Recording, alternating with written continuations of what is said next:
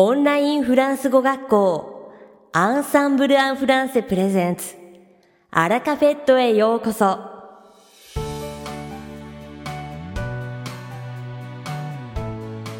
オンラインフランス語学校アンサンブル・アン・フランセプレゼンツ。アラカフェットへようこそ。この番組はフランス語学習をメインテーマにネイティブに通じる実践的なフランス語表現や日本人学習者が間違いやすい文法のポイントなどをアンサンブル講師が週替わりでお伝えします。本日の担当は大輔先生です。では、早速お聞きください。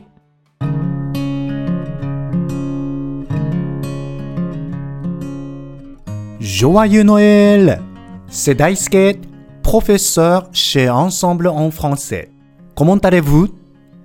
メリークリスマスアンサンブル・アン・フランセ講師の大輔です。お元気ですか？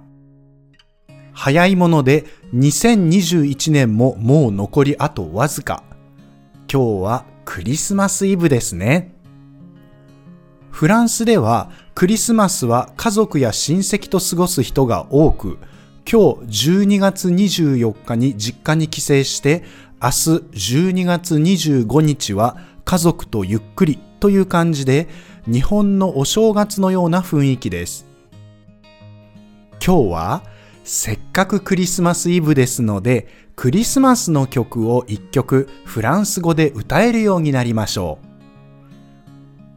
清この夜フランス語のタイトルは Douce Nuit, Sainte Nuit 日本語にすると穏やかな夜、聖なる夜1番をご紹介します。Douce nuit, sainte nuit, dans les cieux l'astre lui, le mystère annoncé s'accomplit. Cet enfant sur la paille endormi, c'est l'amour infini, c'est l'amour infini.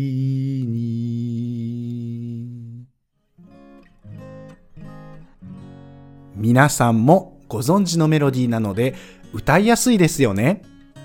ぜひ今年はフランス語で清この夜を歌ってクリスマスを過ごしてみてくださいね。さて、本日のアラカフェットは2部構成でお届けします。第1部は僕大輔がお届けするフランス語レッスンです。会話ですぐに使える短く簡単で覚えやすいフランス語の表現をご紹介します。そして第2部は、アンサンブルのビデオ教材、フランス語ビデオ講座から旅行会話ビデオをご紹介します。それでは早速、本日のフランス語レッスンを始めましょう!時々、レッスン中に、あれ？何だったかな？思い出せませんと言いたくなることありませんか？でもそのフランス語がまた思い出せなかったりしますよね。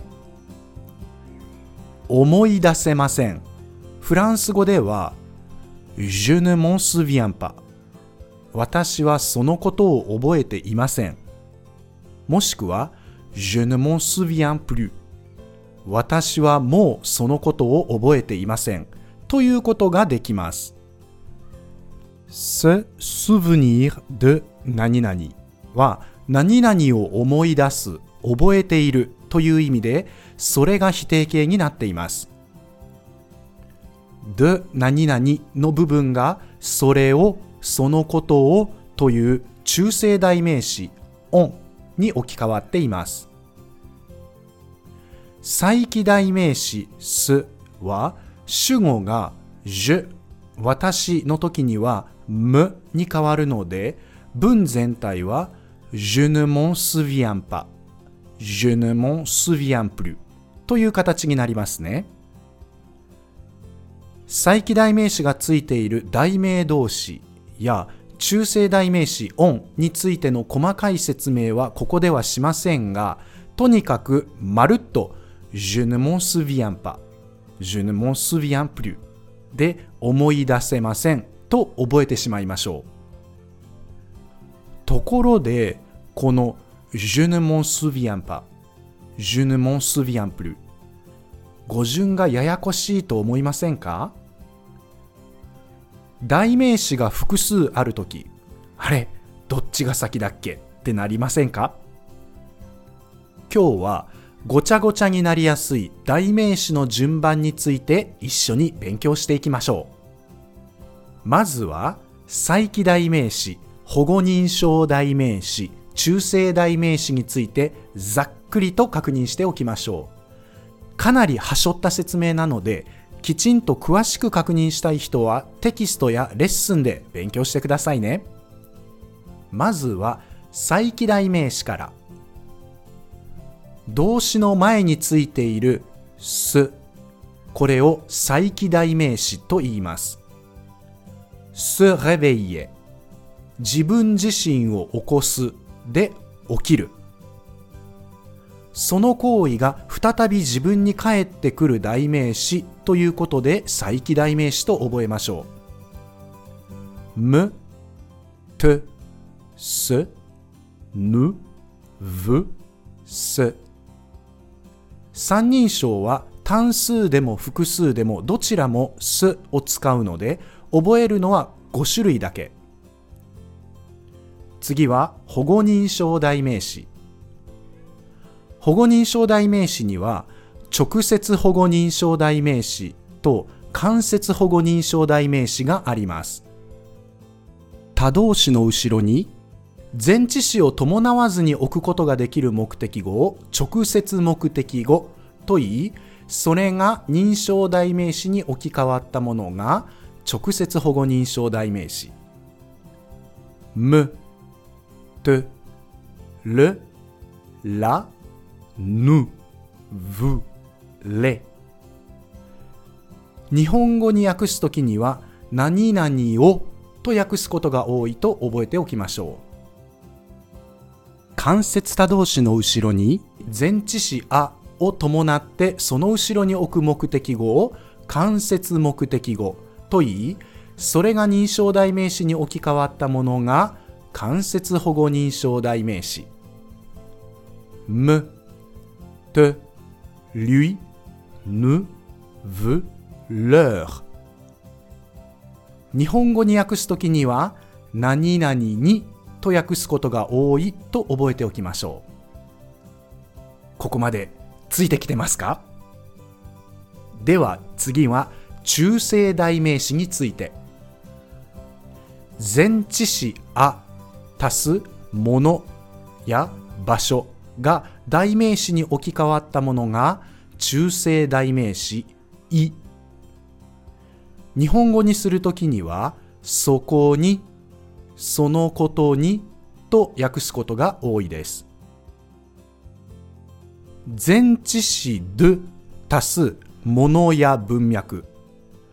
もしくは不定冠詞や部分冠詞がついた名詞が代名詞に置き換わったものが中性代名詞 on 日本語にするときにはそのこと、それ、そこからと訳すことが多いです。これらすべての代名詞は基本的には動詞の前に置きます。これらの代名詞が一つだけの時は簡単ですが、複数同時に出てきた時は一体どんな順番になるのでしょうか？置く順番に言います。1番、む、と、ぬ、ぶ、す。2番、る、ら、れ。3番、lui、leur。4番、い。5番、on 1番は再起代名詞全部または直接保護認証代名詞か間接保護認証代名詞の一人称と二人称む、て、ぬ、ぶ2番は直接保護認証代名詞の三人称る、ら、れ。3番は間接保護認証代名詞の三人称 lui, leur そして中性代名詞のい。中性代名詞の on と続きます。こんなの覚えられないと思いますよね。でも次のように覚えてみましょう。とにかくむ、て、ぬ、ぶ、すが来たら再起代名詞とか直接とか間接とか考えずにとにかく一番最初。そしてその後ろの覚え方を言いますよ。直感いい音直感いい音はいもう一度。直感いい音直感いい音直接保護認証代名詞の直。間接保護認証代名詞の間。直感。いい音の順番。直感いい音覚えましたか？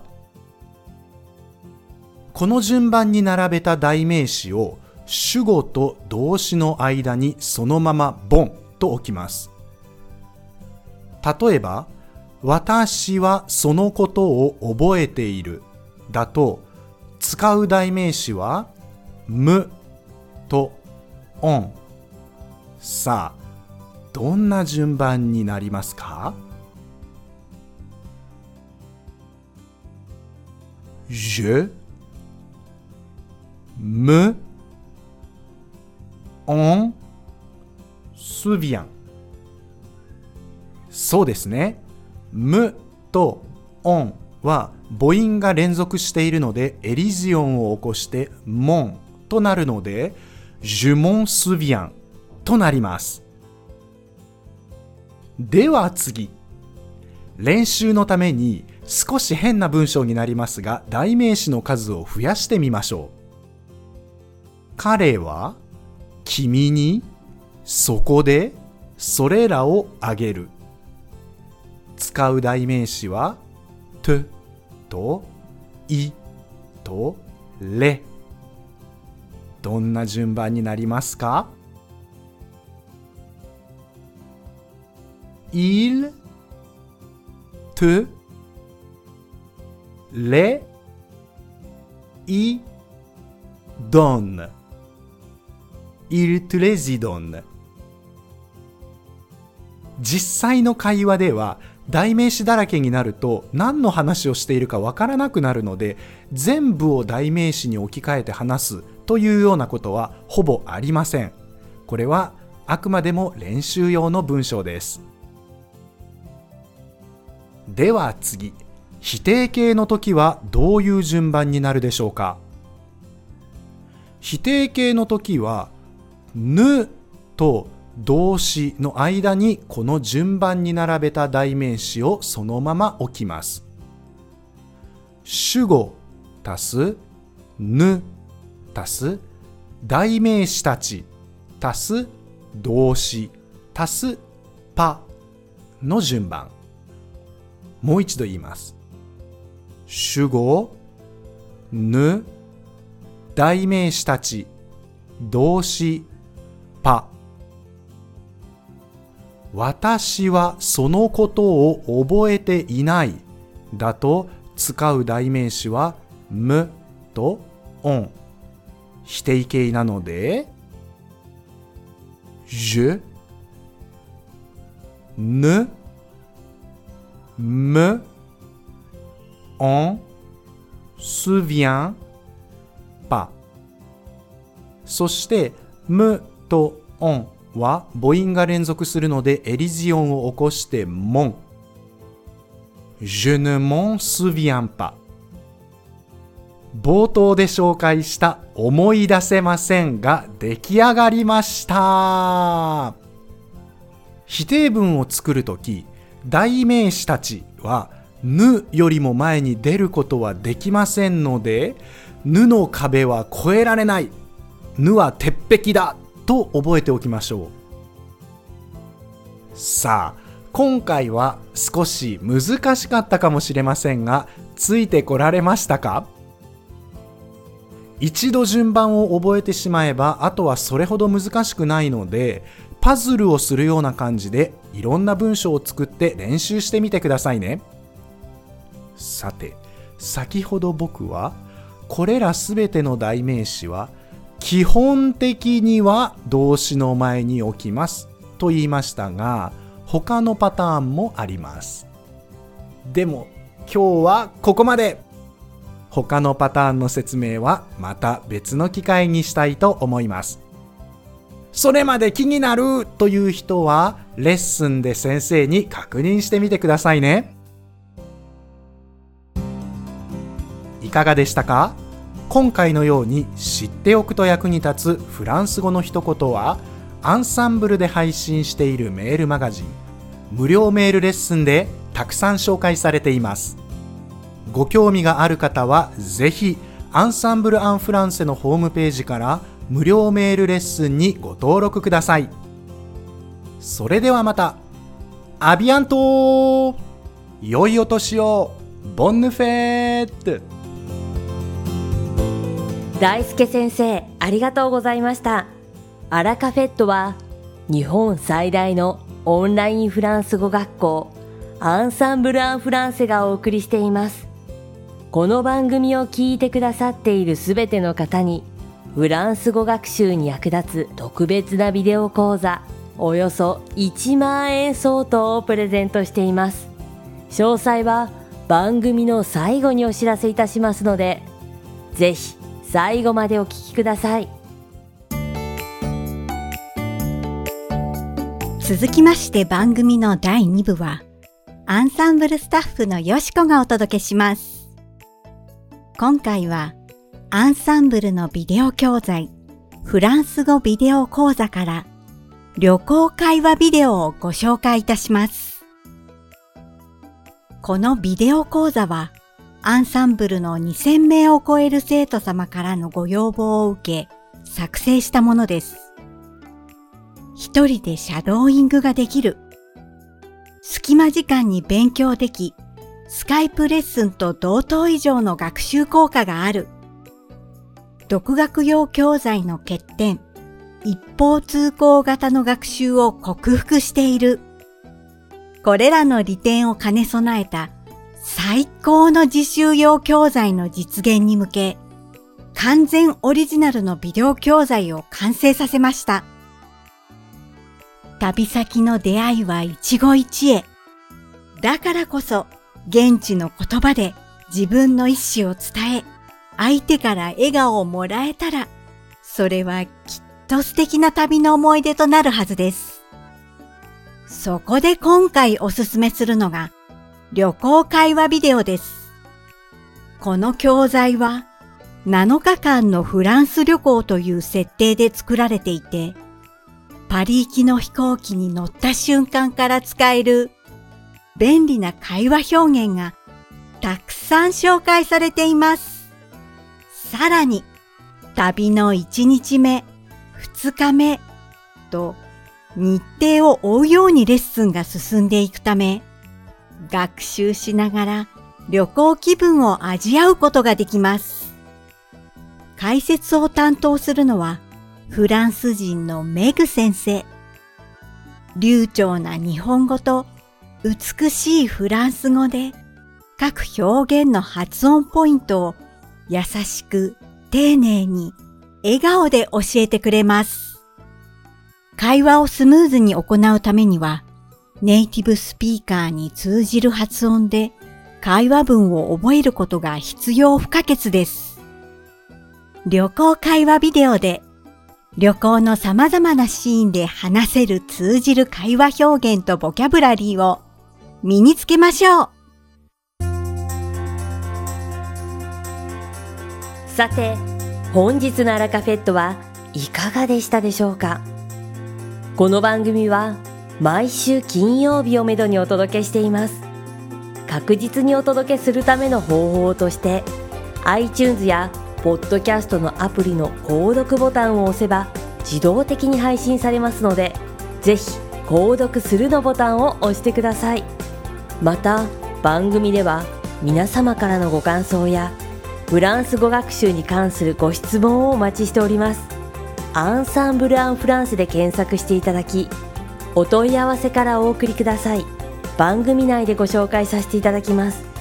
そしてこの放送を聞いてくださったあなたに素敵なプレゼントがあります。アンサンブル・アン・フランセお問い合わせ宛てにお名前アラカフェットを聞きましたと明記して送ってください。フランス語学習に役立つ特別なビデオ講座をプレゼントします。たくさんのご応募をお待ちしております。それでは次回の配信でお会いしましょう素敵な週末をお過ごしください。